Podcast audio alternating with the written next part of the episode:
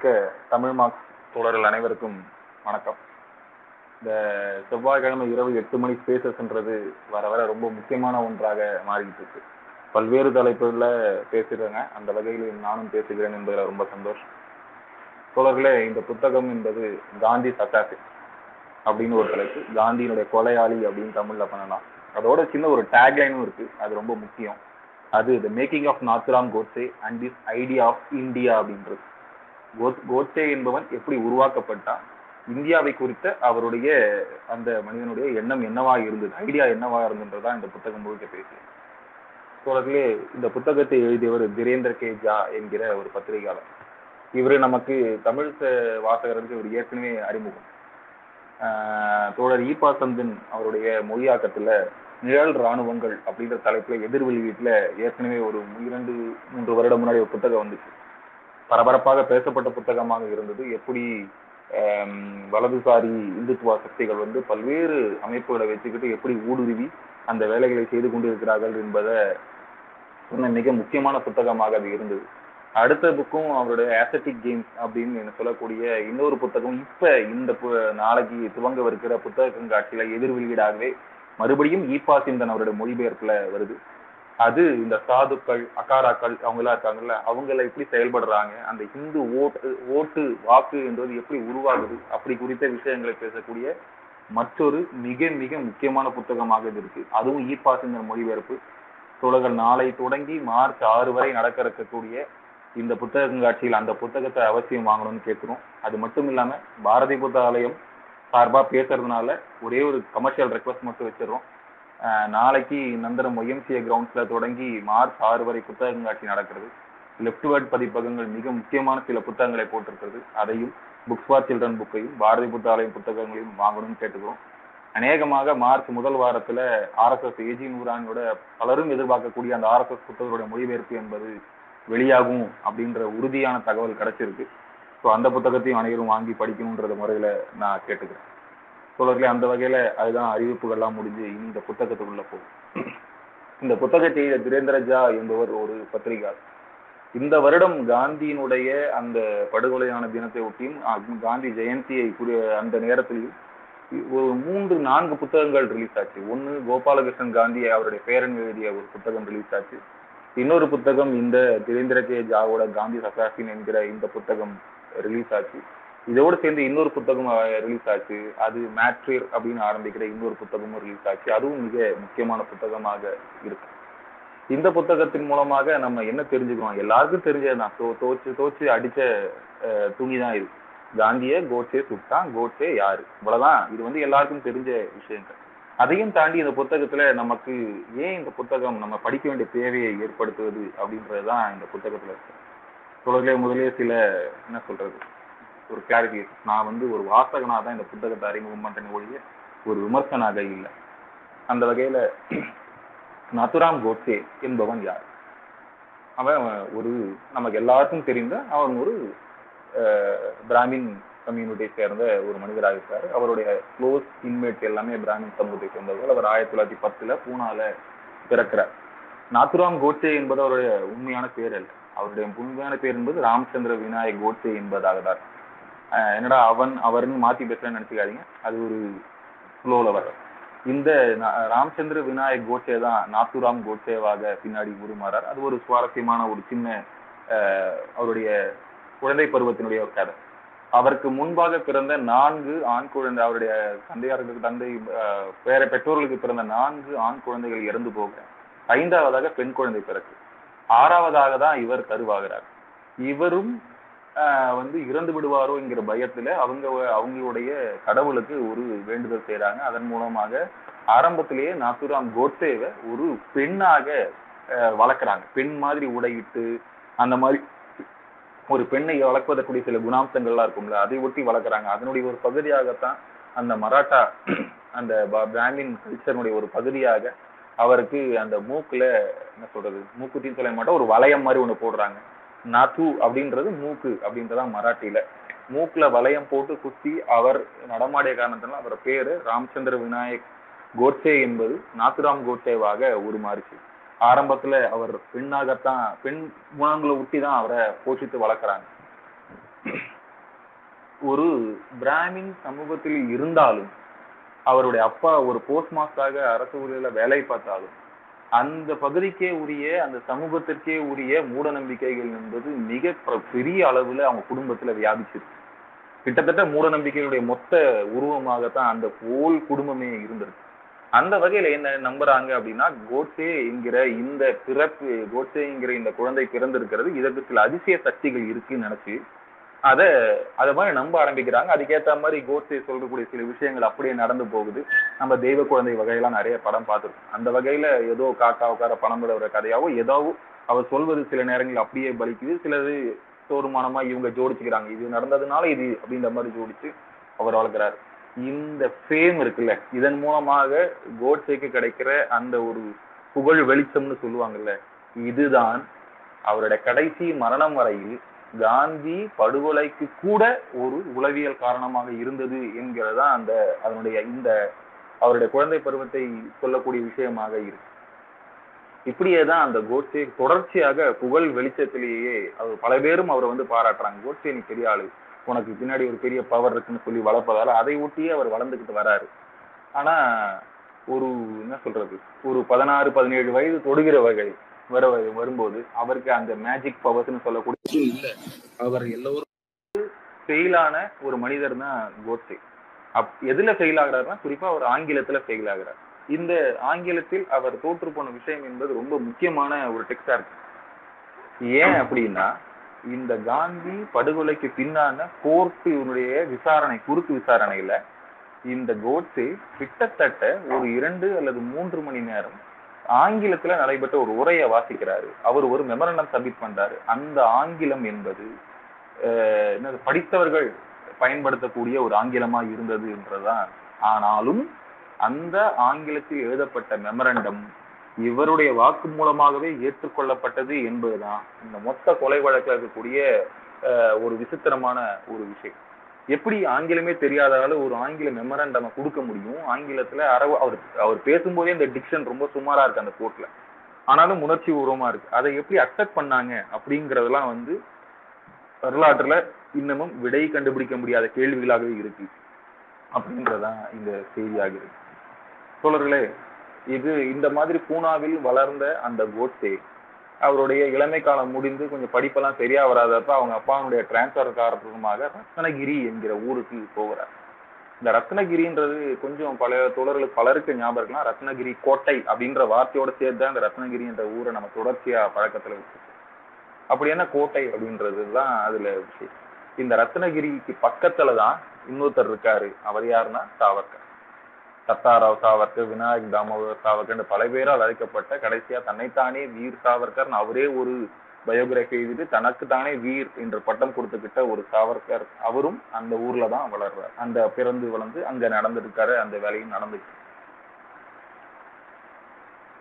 இந்த இடத்துல தான் ரத்னகிரி போய் சேர்றாரு கோட்ஸே. ஆரம்பத்திலே கோட்ஸே கூட சாவர்கருக்கு ஒரு தொடர்பு இருந்ததா என்பதை கண்டுபிடிக்க முடியும் ஆனா இந்த நேரத்துல இன்னொரு கிளை டெக்ஸ்டும் ஓடும் சாவர்கர் எப்பேற்பட்ட ஆள் அப்படிங்கிற ஒரு செய்தி நமக்கு எல்லாருக்கும் சாவர்கரை பத்தி நிறைய தெரிஞ்சிருக்கு. அவர் எப்படி போனாரு அந்தமான் ஜெயிலுக்கு போனாருன்ற விவரம்லாம் தெரிஞ்சிருக்கு. ஆனாலும் தோழர்களே இந்த புத்தகத்தில் அல்லது பல புத்தகங்களில் இப்ப திரும்ப திரும்ப சாவர்கர் குறித்து எழுதப்படுகிற சில விஷயம் உண்மையான விஷயங்கள் படிக்க தகுந்தவையாக படிக்க வேண்டியவையாக இருப்பதற்கான காரணம் என்ன அப்படின்னா இன்றைக்கு சாவர்கர் என்கிற மனிதனுடைய உண்மைக்கு மாறான பிம்பங்கள் விக்ரம் சம்பத் உட்பட பல்வேறு ஆட்களால் தொடர்ச்சியாக எழுதப்பட்டது இப்போது சாவர்கர் அப்படிங்கிற அந்த மனிதன் குறித்தமான புதிய உருவ புதிய சித்தரிப்புகள்லாம் இப்ப துவங்கி இருக்கிற காலகட்டமாக இருக்கு. அவர் ஒரு நல்ல அவர் ஒரு நேஷனலிஸ்ட் அவர் வந்து அவருக்கும் காந்தி கொலைக்கும் சம்பந்தமே இல்லை என்பது போன்ற விஷயங்களை இன்று திரும்ப திரும்ப இந்த வகுப்புவாத சக்திகள் புதிய புதிய ஆட்களை வைத்துக்கொண்டு புத்தகங்கள் எழுதுகிற சமயத்துலதான் நமக்கு திரேந்திர ஜா போன்ற எழுத்தாளர்களுடைய அந்த ஆய்வுகள் மிக முக்கியமானவையாக நமக்கு படுகின்றன. அந்த வகையில சாவர்கரை பத்தி ஒரு சிறு குறிப்பை சொல்லிட்டு நான் கோட்ஸே பக்கம் நகர்ந்து போகிறேன். சாவர்கர் அவரு ஆரம்பத்துல ஒரு நேஷனலிஸ்டா தான் இருந்திருக்காரு. பிரிட்டிஷ்காரன் மேல கோபம்லாம் இருந்திருக்கு. இதே கோபம் கோட்சேவுக்கும் இருந்தது. கோட்சே சில காலம் ஒரு ஒரு சின்ன ஷார்ட் பீரியட் அவர் இது காங்கிரஸ்லயும் இருந்திருக்கிறார் என்கிற ஒரு சுமையான வரலாறும் இந்த புத்தகத்துல தெரிய வருது ஆனால் கோட்சேக்கும் சாவர்கருக்கும் பிரிட்டிஷ்காரன் மேல இந்த கோபத்தினுடைய இன்னொரு காரணம் ஒண்ணு இருக்கிறது. அந்த காரணம் தான் இந்த ஆர்எஸ்எஸ் என்கிற அமைப்பினுடைய உருவாக்கத்திற்கும் இந்து மகாசபா என்கிற அமைப்பினுடைய உருவாக்கத்திற்கும் அது வந்து என்ன சொல்றது? பின்புலமாக இருந்திருக்கு. தொடர்களே நமக்கு தெரியும். இந்தியாவினுடைய சாதி கட்டமைப்பில் சத்திரிகள் என்பவர்கள் மட்டும் அந்த ஒரு சாதி அமைப்பு சேர்ந்தவர்கள் மட்டும்தான் ராஜாக்களாக இருந்திருக்கிறார்கள். முகலாயர்கள் மற்றவர்கள்லாம் வருவதற்கு முன்னாடி. ஆனால் இந்திய அந்த வர வரலாற்றிலேயே ஒரே ஒரு முறை மட்டும்தான் பிராமின்ஸ் அப்படின்னு சொல்லக்கூடிய இந்த கம்யூனிட்டி ஆட்சி அதிகாரத்திலேயே இருந்திருக்காங்க. அதாவது அரசருக்கு ராஜகுருவாக இருந்தவர்கள் மாறி நேரடியாக அரசர்களாக இருந்த ஒரு சிறு காலகட்டம் இருக்கு. அது எப்ப அப்படின்னு கேட்டீங்கன்னா சிவாஜியினுடைய மறைவுக்கு பின்னாடி. பேஷ்வாக்கள் என்கிற பேரில் இந்த சித்பவன பிராமணர்கள் என்பவர்கள் அந்த ரத்னகிரி கோட்டையை ஆட்சி புரிந்து இருந்திருக்காங்க. அந்த சாவர்கர் பத்தியும் சில விஷயங்களை இந்த புத்தகத்துல சொல்லப்பட்டிருக்கு. அது ஏன் சொல்லப்பட்டிருக்குன்ற விஷயத்துக்கான தேவை என்ன வருதுன்னா திரும்ப திரும்ப திரும்ப சாவர்கர் ஒரு நல்லவராக காந்தி கொலையோடு சம்பந்தப்படாதவராக இந்திய நாட்டின் மீது மிகுந்த காதல் கொண்டவராக சித்தரிக்கப்படுது. அது சம்பந்தமாக தான் அவருடைய ஏர்போர்ட்ல அவர் பேர் வைக்கிறாங்க. பார்லிமெண்ட்ல அவரோட படங்களை திறந்து வச்சது இந்த கூத்தெல்லாம் நடந்தது இப்ப விக்ரம் சம்பத்னு ஒரு ஆளை வச்சுக்கிட்டு சாவர்கர் ரொம்ப பெரிய ஆகவும் ஒரு ஆளாகவும் எழுதிட்டு இருக்க நேரத்துல தான் இந்த இடத்துல சாவர்கரை பத்தி பேச வேண்டியது சாவர்கர் ஆரம்பத்துல ஒரு நேஷனலிஸ்டா தான் இருந்திருக்காரு. அதுல எந்த மாற்றமும் இல்லை. ஒரு ஆயிரத்தி தொள்ளாயிரத்தி பதினஞ்சு பன்னெண்டு வரைக்கும் அவர் நேஷனலிஸ்டா தான் இருந்திருக்காரு. அவர் இங்கேருந்து இங்கிலாந்து போறாரு. இங்கிலாந்து போன பிறகுல அவர் என்ன பண்றாரு? இங்கிருந்து பிரிட்டிஷனுடைய சில அதிகாரிகளை கொள்வதற்காகவும் அங்க போறாரு. கொள்வதற்காக போற போகிற மனுஷன் இந்த இடத்துலதான் சாவர்கரை பத்தி ஒரு விஷயம் இன்னும் தெளிவா நமக்கு தெரியுது அப்படின்னா எந்த இடத்திலும் சாவர்கர் நேரடியாக ஒரு சரி செயலில் ஈடுபடவே இல்லை. அவரு அவரு சாவர்கர் நினைத்திருந்தால் காந்தியை கொள்வதற்கான அந்த மிக முக்கியமான காரியத்தை அவர் எடுத்திருக்கலாம். ஆனா சாவர்கர் அதை செய்யவே இல்லை. சாவர்கர் தொடர்ச்சியாக பின்னிருந்து இயக்குவராகவே இருந்திருக்கிறார் என்பதான் அந்த புத்தகத்துல வரக்கூடிய சொல்.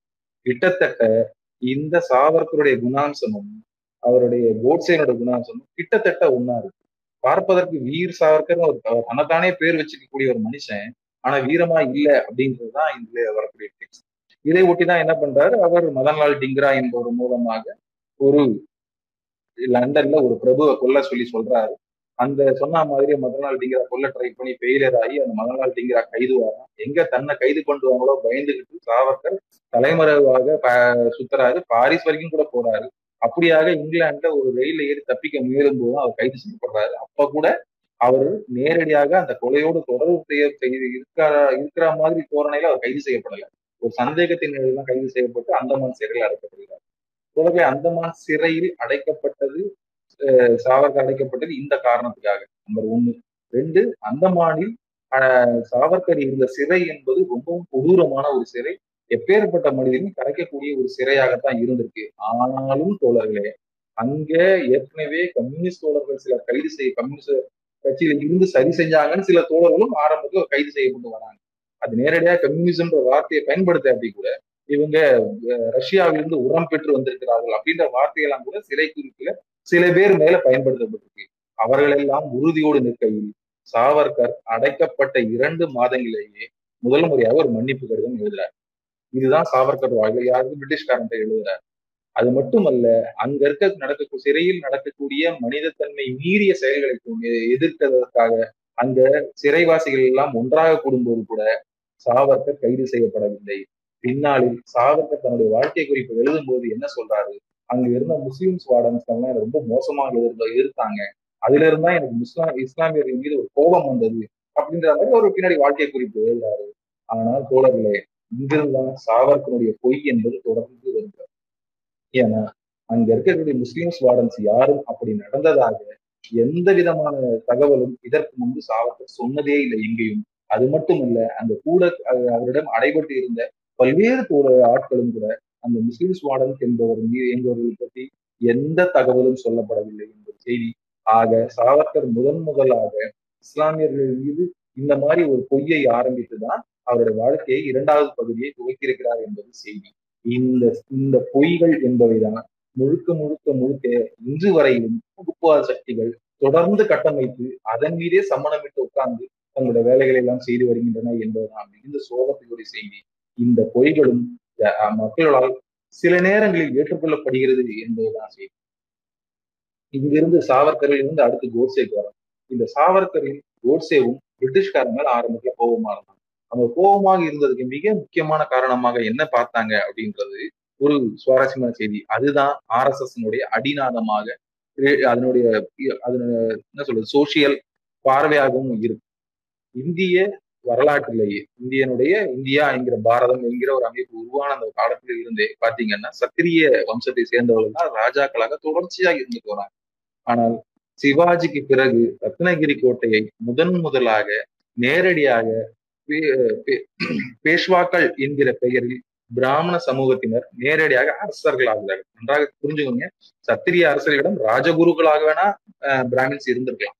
ஆனா நேரடியாக அவர்கள் அரியணையில் அமர்ந்ததில்லை. முதல் முறையாக இந்த பேஷ்வாக்கள் என்கிற பெயரில் அவர்கள் அங்க உட்கார்றாங்க.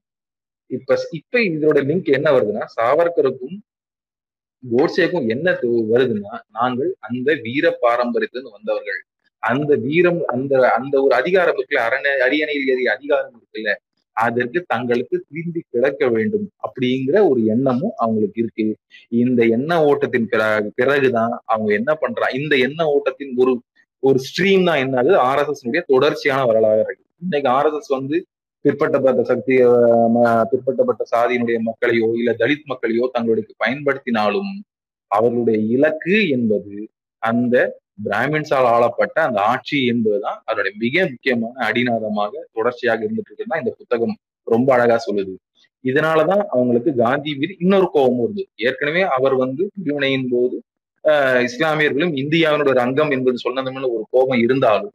மற்றொரு கோபம் என்னவாக இருந்தது? அவங்க என்ன எதிர்பார்த்தாங்க அப்படின்னா இந்தியா பிரிட்டிஷ்காரங்கிட்ட இருந்து விடுதலை பெற்றதுக்கு பின்னாடி அல்லது பிரிட்டிஷ்காரன் இந்தியா விட்டு ஓடிட்டதுக்கு பிறகு மீண்டும் இங்கே அரசர்கள் ஆளுவார்கள்.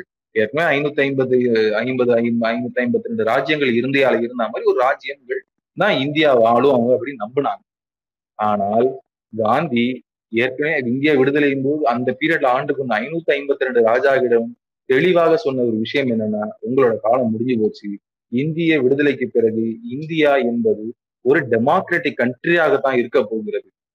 அதுல ராஜாக்களுக்கு இடம் இல்ல. நீங்க வேணா பென்ஷன் மாதிரி வாங்கிட்டு உங்க வேலையில பார்த்துட்டு மக்கள் தொண்டாற்ற வேலையை செய்யுங்க அப்படின்னு மிக கடுமையாகவே சில கடிதங்கள்ல சொல்றார். இது ராஜாக்களுக்கு கடும் கோபத்தையும் உண்டு பண்ணுது. இந்த ராஜாக்களில் சில ராஜாக்கள் தான் இது ராஜாக்களும் சேர்ந்து ஆர் எஸ் எஸ் ஓட இந்த காந்தி மீதான வெறுப்பை வளர்ப்பதற்கான உதவியும் செஞ்சிட்டாங்கன்றதான் இன்னொரு பக்க வரலாறு. அப்ப இந்த ராஜ் நமக்கு திருப்பி பேஷ்வாக்கள் ஆட்சி நம்ம வரும்னு நினைச்சிட்டு இருந்தோம். அந்த காந்தி தடுக்கிறாரு என்கிற கோபம் முன்னா அவர்களுக்கு தீயாக வளர்ந்து கொண்டிருந்தது. தோழர்களே இன்னொன்னு இப்பயே சொல்லிடுறேன். இந்த புத்தகத்தை நான் முழுசா சொல்ல போறது இல்லை சில பகுதியில விட்டாதான் நீங்க புத்தகத்தை படிக்கிறதுக்கும் வசதியாக இருக்குன்றதால அதோட சில கண்டென்ட்ஸ் மட்டும்தான் சொல்ல தோழர்களே பூனா என்பது ஒரு பேஷ்வாக்கள் ஆட்சிக்கு பிறகு இருக்கிறதால அங்க பிராமின்ஸோட டாமினேஷன் என்பது கொஞ்சம் கூடுதலாகவே இருந்தது.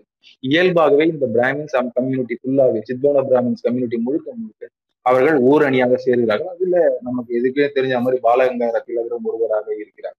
இவர்கள் எல்லாம் சேர்ந்தா அந்த காந்தி மீதான வெறுப்பு என்பதையும் இஸ்லாமியர்கள் மீதான வெறுப்பு என்பதையும் கட்டமைக்கிறாங்க. அவங்க அதற்கு போட்டியாக யாருக்கு அவங்க அதற்கு வசதியாக யாரை தேர்ந்தெடுக்கிறார்கள் என்றால் முசோலினியை. போய் தேர்ந்தெடுக்கிறாங்க. நம்ம அந்த வரலாறுலாம் நமக்கு தெரியும். அவங்க இட்டாலிக்கு போனது அந்த ஃபேக்டரிகளை சக்திகளை பார்த்தது எல்லாம். இன்ஃபேக்ட் என்ன கூத்து அப்படின்னா அவங்க ஹெல்மெட் கூட கொஞ்ச காலம் உபயோகிச்சாங்க. அவங்களுடைய நமக்கு தெரியும் அவங்களுடைய பட்டாப்பட்டி ட்ரௌசரும் அந்த காக்கி ட்ரௌசரும் தலையில் தொப்பியுமாக இருந்தவர்கள். ஆரம்பத்துல என்ன பண்ணிருக்காங்கன்னா ஹெல்மெட்டை கூட யூஸ் பண்ணாங்க. ஏன்னா அவங்க வந்து அந்த முசோலிடம் கற்றுக்கொண்டு அந்த ஹெல்மெட்டாக இருந்தது.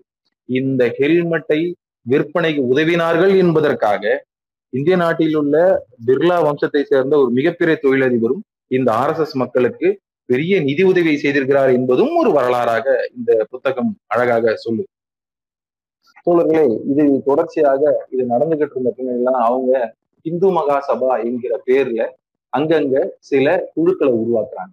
இந்த குழுக்கள் என்ன வழக்கம் போல் நமக்கு தெரிஞ்சதுதான் ஏற்கனவே எக்ஸைஸ் சொல்லி தருவாங்க சுய ஒழுங்கு சொல்லி தருவாங்க என்பதாக பல்வேறு விஷயங்களில் ஈடுபட்டு அவர்கள் மெதுவாக அந்த இந்து மகா சபாவை உருவாக்குகிறார்கள்.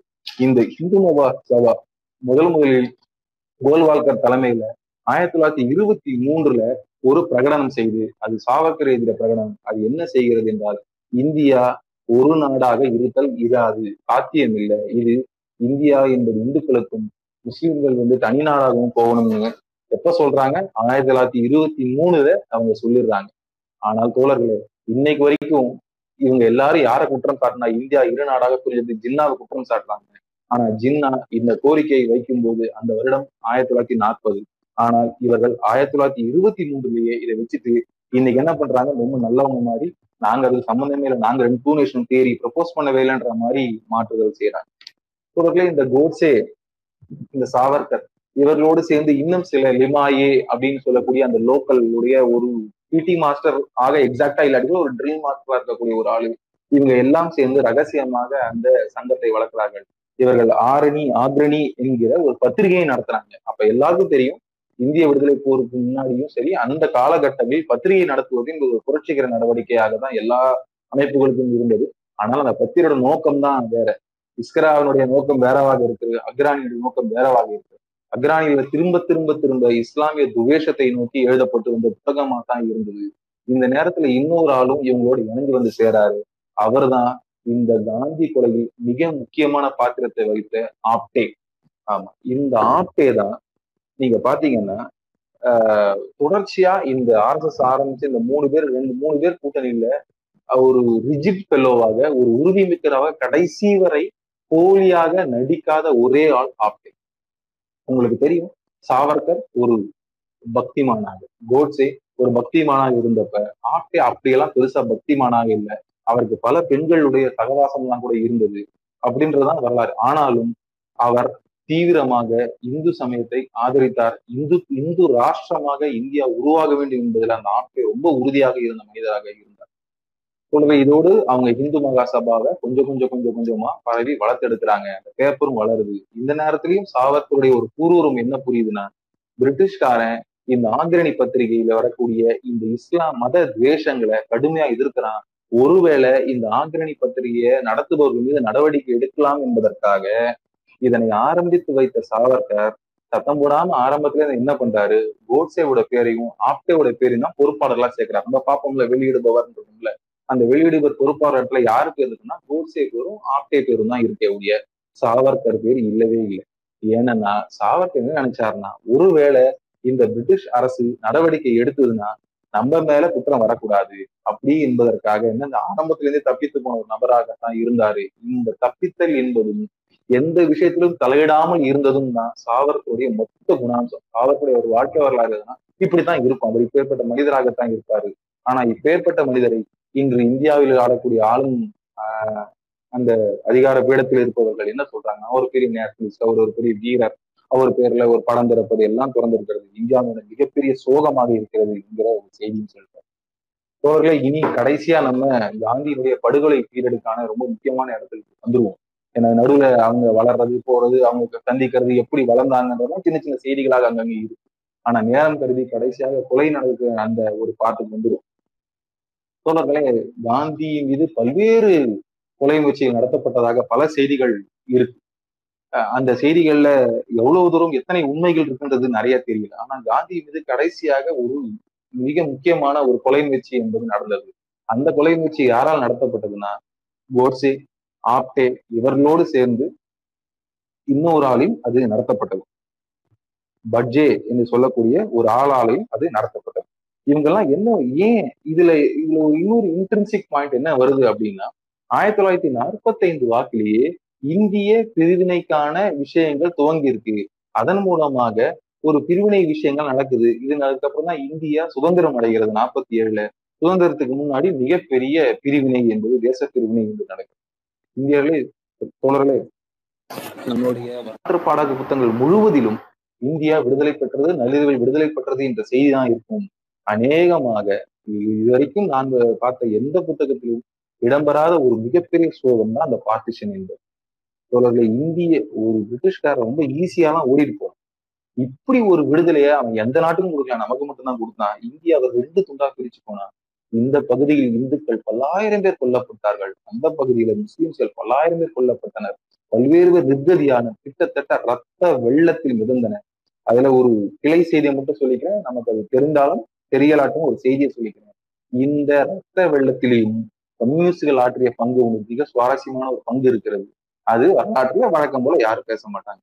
அது என்ன அப்படின்னா அனந்தன் நம்பியார் என்கிற ரயில்வே ஊழியர்களுடைய தலைவர் தான் என்ன பண்ணாரு? இங்கிருந்த பிணங்களை எடுத்துக்கொண்டு அந்த ரயிலை யாரும் ஓட்ட வராத போது இல்லை அவர் ஒரு மரியாதை தர வேண்டும் என்பதற்காக இந்திய நாட்டில் இந்திய பகுதியில் இறந்து போன இஸ்லாமிய பிணங்களை எல்லாம் எடுத்துக்கொண்டு போய் தைரியமாக லாகூருக்கு சென்று வந்தவர் ஒரு கம்யூனிஸ்ட் தோழர் என்கிற செய்தியும் கிளை செய்தா சொல்லிடுறோம் இந்த அளவுக்கு ஒரு நீங்க நினைச்சு பார்க்கலாம். ஒரு ரயில் பெட்டி நிறைய பண்ணாங்களா அப்படின்னா அப்படிதான் இருந்தது.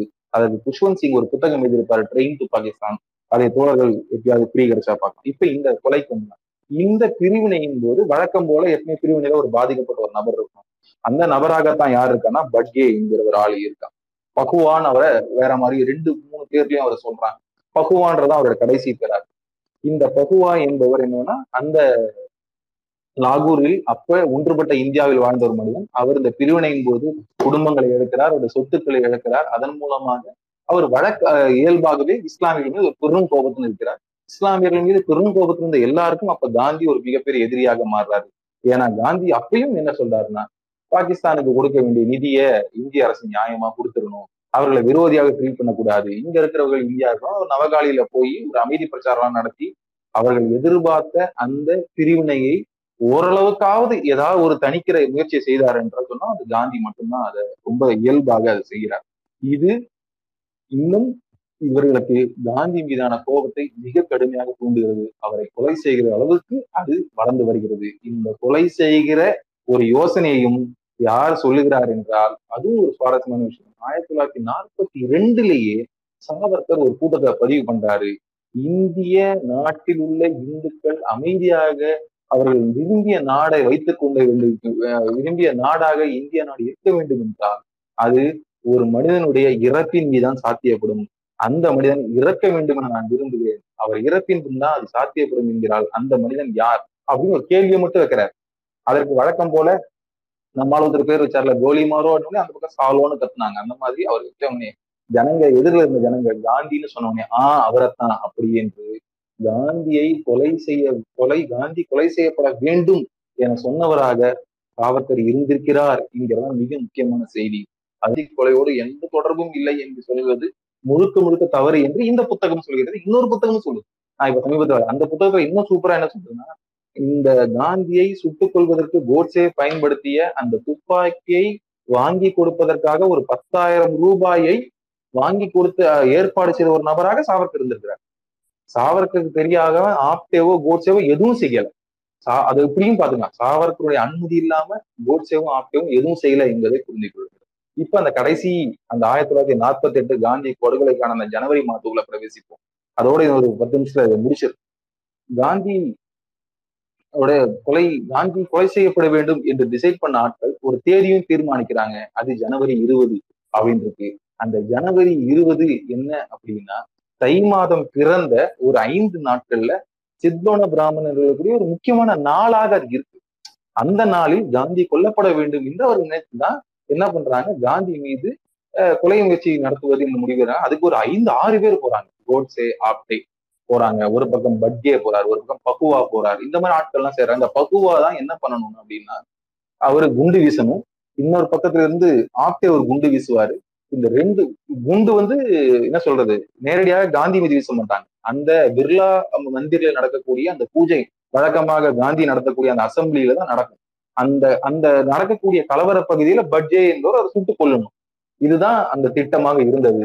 ஆனால் நமக்கு தான் தெரியும் கோட்ஸே எவ்வளவு தைரியசாலி என்பதும் பட்கே மாதிரி ஆட்கள் எவ்வளவு தைரியசாலியாக இருந்தால் என்பதும் நமக்கு அங்க தெரியுது. என்ன நடக்குது அப்படின்னா திட்டமிட்டபடி பகுவா ஒரு இடத்தில் குண்டை வெடிக்க செய்யறாரு ஆனால் அவருக்கு துணையாக நாங்க இருப்போம்னு சொன்ன அத்தனை பேர் ஓடி போயிடுறாங்க இன்க்ளூடிங் கோட்ஸே அவர் என்ன பண்ணாரு? அந்த சீன விட்டே ஓடி போயிடுறாரு. ஆக இருபதாம் தேதி அவர் கொலை செய்யப்படவில்லை. இவங்க நேரா அந்த கொலை முயற்சி நடந்த இடத்துல தப்பிச்சு வந்த இடம் எது தெரியுமா? சாவர்கர் சதன் என்று சொல்லப்படக்கூடிய சாவர்கரிடம் ஆலோசனை தொடர்ச்சியாக நடத்துகிற அந்த இடத்துக்கு தான் அவங்க நேரா அந்த இடத்துல என்ன நடக்குது அப்படின்னா இன்னும் காந்தி கொலை செய்யப்படவில்லை என்கிற கோபம் எல்லாரும் முகத்திலும் இருக்கு. கோட்சேவிடம் இருக்கு. கோட்சே ரொம்ப கடுப்பாகிறாரு. என்னடா காந்தி இன்னும் எப்படி கொல்லாம போனாங்க? ஏன் காந்தி கொலை செய்யப்படலை என்கிற கேள்வியும் ஆத்திரமும் அவருக்கு இருக்கு. ஆனால் இப்ப என்ன ஆகுதுன்னா பகுவா கைது செய்யப்படுறாரு. மத்தவங்க எல்லாம் தப்பிச்சு போயிடுறாங்க. இந்த இடத்துல ஒரு இன்னொரு ஆள் ஒரு புதுசா ஒரு நபர் வந்து சேர்றாரு. அவர் கர்காரே என்று சொல்லக்கூடிய ஒரு மராட்டி. தோழர்களே அநேகமாக காந்தி படுகொலையுடைய எல்லா மனிதர்களும் மராட்டியர்களாக தான் இருந்திருக்கிறார்கள். பெரும் பகுதி அதில் சித்பவன பிராமணர்களாக இருந்திருக்கிறார்கள். அல்லது பிராமணர்களாக இருந்திருக்கிறார்கள் என்பது ஒரு கூடுதல் செய்தி. இதனாலேயே பிராமின்ஸ் மேல எல்லா அலிகேஷன்ன்ற மாதிரி இல்லை. ஆனா அதுதான் அந்த ஹிஸ்டரியினுடைய உண்மையான பார்ட் என்பது. இப்ப இந்த கொலை நடந்த ஏமாற்றத்திற்கு பிறகு அவங்க ஓயலை. இல்ல இல்ல இது சரி வராது. காந்தியை கொல்ல வேண்டும் என்பது திருப்பியும் அவர்கள் உறுதி செய்யப்படுகிறது. அதாவது வந்து முப்பதாம் தேதி குறிக்கிறாங்க. இந்த முறை யார் கொள்வது என முடிவெடுத்த பிறகு ஏதோ அதுக்குள் நடக்குது. அது என்ன நடந்து இந்த புத்தகத்திலையும் அது குறிப்பிடப்படல. அவங்களுக்கும் தெரியல. ஆனா கோட்ஸே அவரை சுட்டுக் கொள்கிறேன் என்கிற ரோலை எடுத்துக்கிறார். நல்லா தெரிஞ்சுங்க. கோட்ஸே ஒரு தைரியசாலியே கிடையாது. ஆரம்பத்துல இருந்தே தடுமாற்றத்திற்குரிய ஆளு. ஆனா தனக்கு பின்னாடி ஒரு புகழ் வெளிச்சம் வேணுன்ற ஆளு. ஆனால் மிகுந்த தைரியசாலியான ஆப்டே நாராயண் ஆப்டே கொலை முயற்சியில நேரடியாக ஈடுபடல. அவர் என்ன சொல்றாரு? நீ இப்ப கொண்டுடுப்பா அப்படிங்கிறாரு. என்னவோ உரம் பெற்று திருப்பி அவர் கிடைக்க போற புகழ் வெளிச்சம் இருக்குல்ல. இதுல நாராயண ஆப்டே முதல்ல கோட்சேவிடம் என்ன சொல்கிறாருன்னா நான் ஏன் இதை சுடல? அப்படின்னா எனக்கு நல்லா பேச தெரியும் எனக்கு ஆங்கிலம் தெரியும் நான் நல்லா உரையாற்றுவேன் உன்னை விட நல்லா பேசுவேன். அதனால் காந்தி இறப்புக்கு பின்னாடி இந்து மக்கள் சந்தோஷம் அடைவாங்களே இந்த மக்கள் சந்தோஷம் அடைவாங்கல்ல அந்த சந்தோஷத்துல உன்னையும் காப்பாத்துவேன் என்கிற ஒரு அஷூரன்ஸையும் கோட்சேவும் கொடுக்கிறார். ஆக இந்த ஆர்எஸ்எஸ் எஸ் இந்து மகாசபா இல்ல இந்து ராஷ்டிர தல் ஒரு அமைப்பு வர இருந்தது. இவங்க என்ன என்ன எதிர்பார்த்தாங்கன்னா காந்தி கொலை செய்யப்பட்ட பிறகு இந்தியாவில் உள்ள இந்துக்கள் மிகுந்த மகிழ்ச்சி அடைவாங்க அவங்க எதிர்பார்த்தாங்க. அது நடந்ததா என்பது வேற. அப்ப என்ன ஆகுது? இதை திருச்சி காந்தியை சுட்டுக் கொள்வதற்காக கோட்ஸே ஒரு மாதிரி தயாராகி அன்னைக்கு காலை முப்பதாம் தேதி போய் அந்த ஸ்டோரி எல்லாம் உங்களுக்கு தெரியும். எடுத்து சுட்டு நேரடியாக கொண்டு ஆமா நான் கொண்டுட்டேன் அப்படின்னு சொல்றாரு. இது நடந்ததுக்கு பின்னாடி சுவாரஸ்யமான விஷயம் என்ன நடந்துருது அப்படின்னா இந்த கோட்ஸே தான் சுட்டுக் கொள்ள சுட்டு கொண்டாருங்கிற செய்தி நைட்டு பத்து மணிக்கு வந்த உடனே கோட்சேவினுடைய ஊர்ல சாவர்கர் சதன் அடிக்கப்படுது ஆர்எஸ்எஸ் அலுவலகம் உதைக்கப்படுது சித்தோன பிராமணர்கள் பூனா முழுக்க தாக்குதலுக்கு உள்ளாராங்க. இது வந்து டோட்டலாக ஆர்எஸ்எஸ் காரங்க இந்து மகாசபா இந்து ராஷ்டிரதல் எதுவுமே எதிர்பார்க்கல. நம்ம தாக்கப்படுவோம்னு எதிர்பார்க்கல. ஆனால் அந்த பிராமணர்கள் சித்தோன பிராமணர் தேடி தேடி உதைக்கப்பட்டாங்க இந்த நேரத்தில் அமைதி இப்ப வேற வழி இல்லைல்ல. இப்ப டக்குன்னு ஆர்எஸ் என்ன சுவிட்ச் ஒரு மாத்துறாங்கன்னா மகாத்மா என்கிற மனிதரை இப்படி கொண்டிருக்க வேணாம் அப்படின்னு சொன்னது மட்டும் இல்ல அவங்க இன்னொரு விஷயமும் என்ன சொல்றாங்கன்னா ஆர்எஸ்எஸ் காரர்கள் அமைதி காப்போம். நம்ம மீது என்ன தாக்குதல் இருந்தாலும் நேர்மையாக சந்திப்போம்ங்கிற ரொம்ப நல்ல புள்ள வேஷத்தையும் போடுறாங்க.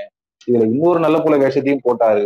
அவர் யாரு அப்படின்னா நம்ம சாவக்கர் அவர் என்ன சொன்னாரு அப்படின்னா கோழைத்தனமான மகாத்மா காந்தியுடைய மரணத்தை நாங்கள் எதிர்க்கிறோம். நாங்க பதிமூணு நாள் என்ன பண்றோம்? துக்கம் அனுசரிக்கிறோம். இப்படியெல்லாம் தீர்த்தினவர்களாக தான் இருந்தார்கள். இது ஒரு பகுதி. இதற்கு அடுத்த கோர்ட்டு பகுதி ரொம்ப சுவாரஸ்யம். அது சின்னதாக சொல்லி முடிச்சுக்கிறேன். இப்ப கோர்ட்ல ட்ரையல் நடக்கும் அடுத்த கேஸ் நீங்க அந்த கோர்ட்ல அந்த கூண்டுல இருந்த ஒரு ஏழு பேரோட படத்தை நீங்க நிறைய பேரும் பார்த்துருக்கேன் அந்த படத்துல நம்ம இது வரைக்கும் கவனிக்க நம்ம சாவர்கரையும் பார்ப்போம் கோட்சேவை பார்ப்போம் ஆப்டேவை பார்ப்போம் எல்லாரையும் பார்ப்போம். ஆனால் நம்ம கண்ணுக்கு சட்டுன்னு புலப்படாத விஷயம் என்னன்னா சாவர்கர் கோட்ஸே இந்த பக்கம் திரும்பி இருக்கவே மாட்டார். இதைத்தான் இந்த புத்தகம் திருப்பி திருப்பி சொல்லுது. சாவர்கர் தன்னுடைய இயல்பான குணத்தினாக என்ன பண்றாருன்னா அந்த குற்றவாளி கூண்டின இந்த கோட்ஸே பக்கம் திரும்ப கூட ஒரு தடவை. அவர் மேல பார்வை கூட படல. இதிலிருந்து தன்னை விடுவிப்பதற்கான என்னென்ன வழிமுறைகள் இருக்கோ என்னென்ன உளவியல் விஷயங்கள் இருக்கோ அது எல்லாத்தையும் அவர் ட்ரை பண்றாரு. இப்ப கோட்ஸே மீது ட்ரையல் ஆரம்பிக்குது. கோட்ஸே துணிஞ்சு சில விஷயங்களை சொன்னார் இந்த கோட்ஸேக்கும் ஒரு மனிதர் உதவி இருக்கார் ஆரம்ப காலத்துல. அவர் ஒரு ப்ரொஃபசர் மகாராஷ்டிரா ராம்தாஸ் அவருக்கு ஒரு கடிதம் எழுதுறாரு.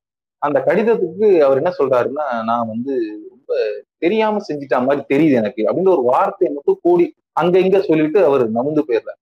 கோட்சேவை சந்தித்த அங்க கோட்சேக்காக ஆதரவான ஒரு வக்கீலும் ஒரு சித்பவன பிராமன் அவரிடம்தான் கோட்சே அழுததாக ஒரு செய்தி இந்த புத்தகத்துல பதிவு செய்யப்படும். ஆனால் இதே தனிமையில் அழுத கோட்சே கோர்ட்ல விசாரணை நடக்கும்போது தான் ஏதோ பெரிய உணர்வாளன் மாதிரியும் தான் பெரிய ஒரு தைரியசாலை மாதிரியும் நான் சொன்னது பெரிய விஷயம் என்பது மாதிரியும் அவர் பெரிய உரை நடத்துறாரு. ஜட்ஜே ஒரு கட்டத்துல சொல்றாரு இது கோர்ட்டா இல்ல டிராமா நடக்கிற இடமான்னு தெரியலன்ற அளவுக்கு ஜட்ஜுக்கு கூட தெரிஞ்சிருக்கு ஆனாலும் இங்கதான் ஒரு முக்கியமான ஒரு விஷயத்த கோட்ஸே சொல்றாரு. என்ன சொல்றாரு அப்படின்னா சொல்றாங்க அப்படின்னா ஆர்எஸ்எஸ்க்கும் இந்து மகாசபாக்கும் எந்த தொடர்பும் இந்த கொலையில கிடையாது.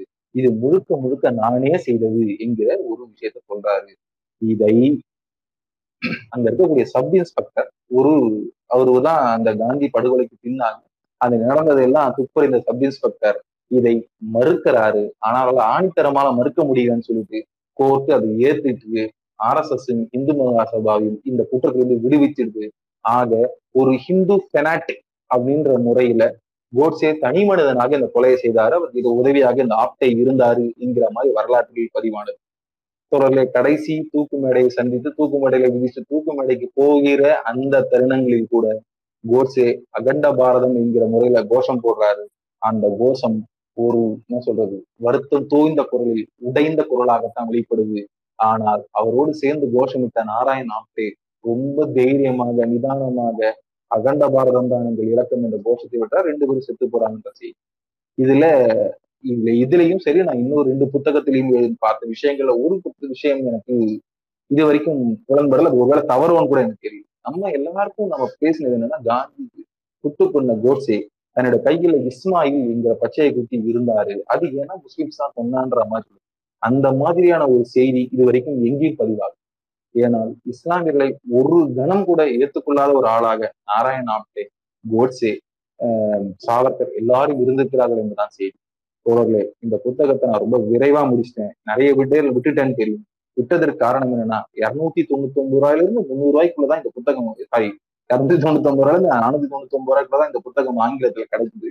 அமேசான்ல கிடைக்குது. எளிமையான ஆங்கிலத்துல இருக்கு. ரொம்ப ரொம்ப சுவாரஸ்யமான ஒரு த்ரில்லர் மாதிரி இந்த புத்தகம் நகருது. ஆனால் தோழர்களே இந்த புத்தகம் படித்து முடித்த பின் நமக்கு வர நமக்கு நமக்கு பேச வேண்டிய விஷயங்கள் நிறைய இருக்கின்றன என்பதுதான் செய்தி. மிக முக்கியமான ஒன்று காந்தி கொலைக்கும் ஆர் எஸ் எஸ்க்கும் நிச்சயமான தொடர்பு இருந்தது நம்பர் ஒன்னு. காந்தி கொலைக்கும் சாவர்கருக்கும் உறுதியான தொடர்பு இருந்தது என்பது இரண்டு. காந்தி இஸ்லாமியர்கள் மீதான துவேஷம் என்பது ஆரம்பத்தில் இருந்தே பொய்யாக கட்டமைக்கப்பட்டது என்கிறதான் ஒண்ணு. ஆர் எஸ் எஸ் நினைக்கக்கூடிய அந்த அனைத்து இந்து மக்களுக்குமான நல்லது என்கிறதெல்லாம் கிடையவே கிடையாது. அவருடைய இலக்கு என்பது பேஷ்வாக்கள் ஆண்ட மாதிரி இருந்த ஒரு அதிகார பீடர் தான் அவங்களுக்கு இலக்கிய ஒழிய மற்றபடி இந்து சமூகத்தின் மீதான எந்த விதமான அக்கறையும் அவர்களுக்கு கிடையாது என்பதுதான் இந்த புத்தகத்தின் மூலமாக கிடைக்கிறது. தோழர்களே இதோடு இந்த புத்தகத்தை நான் நிறைவு செஞ்சுக்கிறேன். அப்படின்னு மட்டும் தெரிவிச்சிருந்தார்